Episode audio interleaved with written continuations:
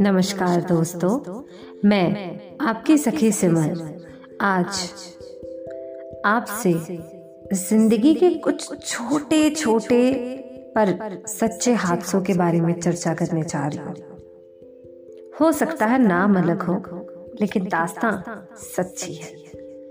ये दास्तां है तो दोस्तों की अखिल और सुरमई दोनों की मुलाकात आईटी कोर्स ज्वाइन करते समय हुई थी।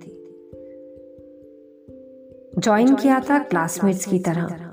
लेकिन धीरे धीरे दोस्तों से लेकर बहुत अच्छे दोस्त बन गए। कॉलेज में उत्सव आ रहा था।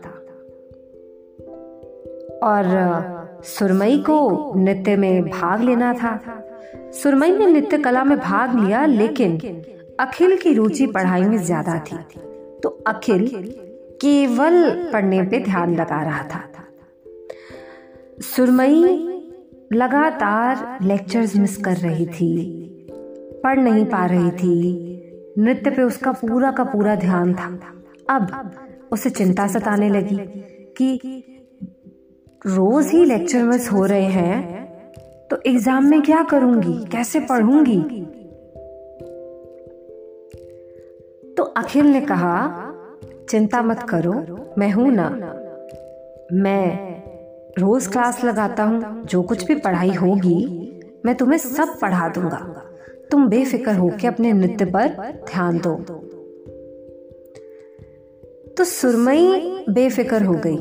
सुरमई को था कि, ठीक है, मेरा दोस्त है, मुझे पढ़ा देगा। कंपटीशन हुआ। सुरमई जीत तो नहीं सकी, लेकिन हाँ उसे एक आशा थी कि अखिल उसे पढ़ा देगा।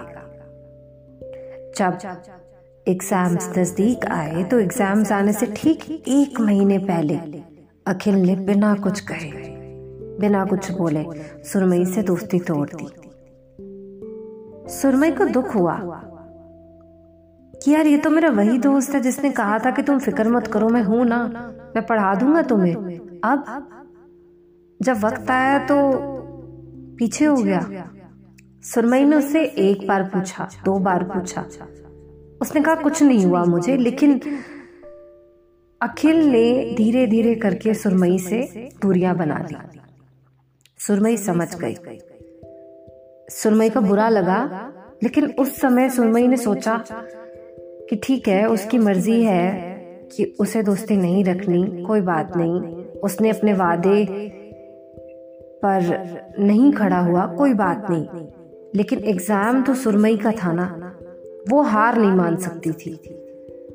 उसने सोचा, अभी भी एक महीना है, मैं पढ़ूँगी।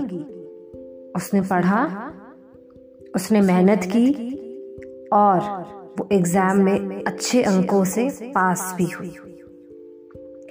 तो दोस्तों इस कहानी से हमें ये शिक्षा मिलती है कि कभी भी हमें किसी भी चीज़ को लेकर किसी पे डिपेंडेंट नहीं रहना चाहिए। हमें इंत, अपना इंतज़ाम खुद करके रखना चाहिए।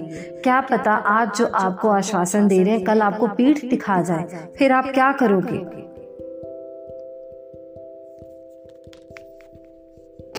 मिलते हैं अगले हफ़्ते।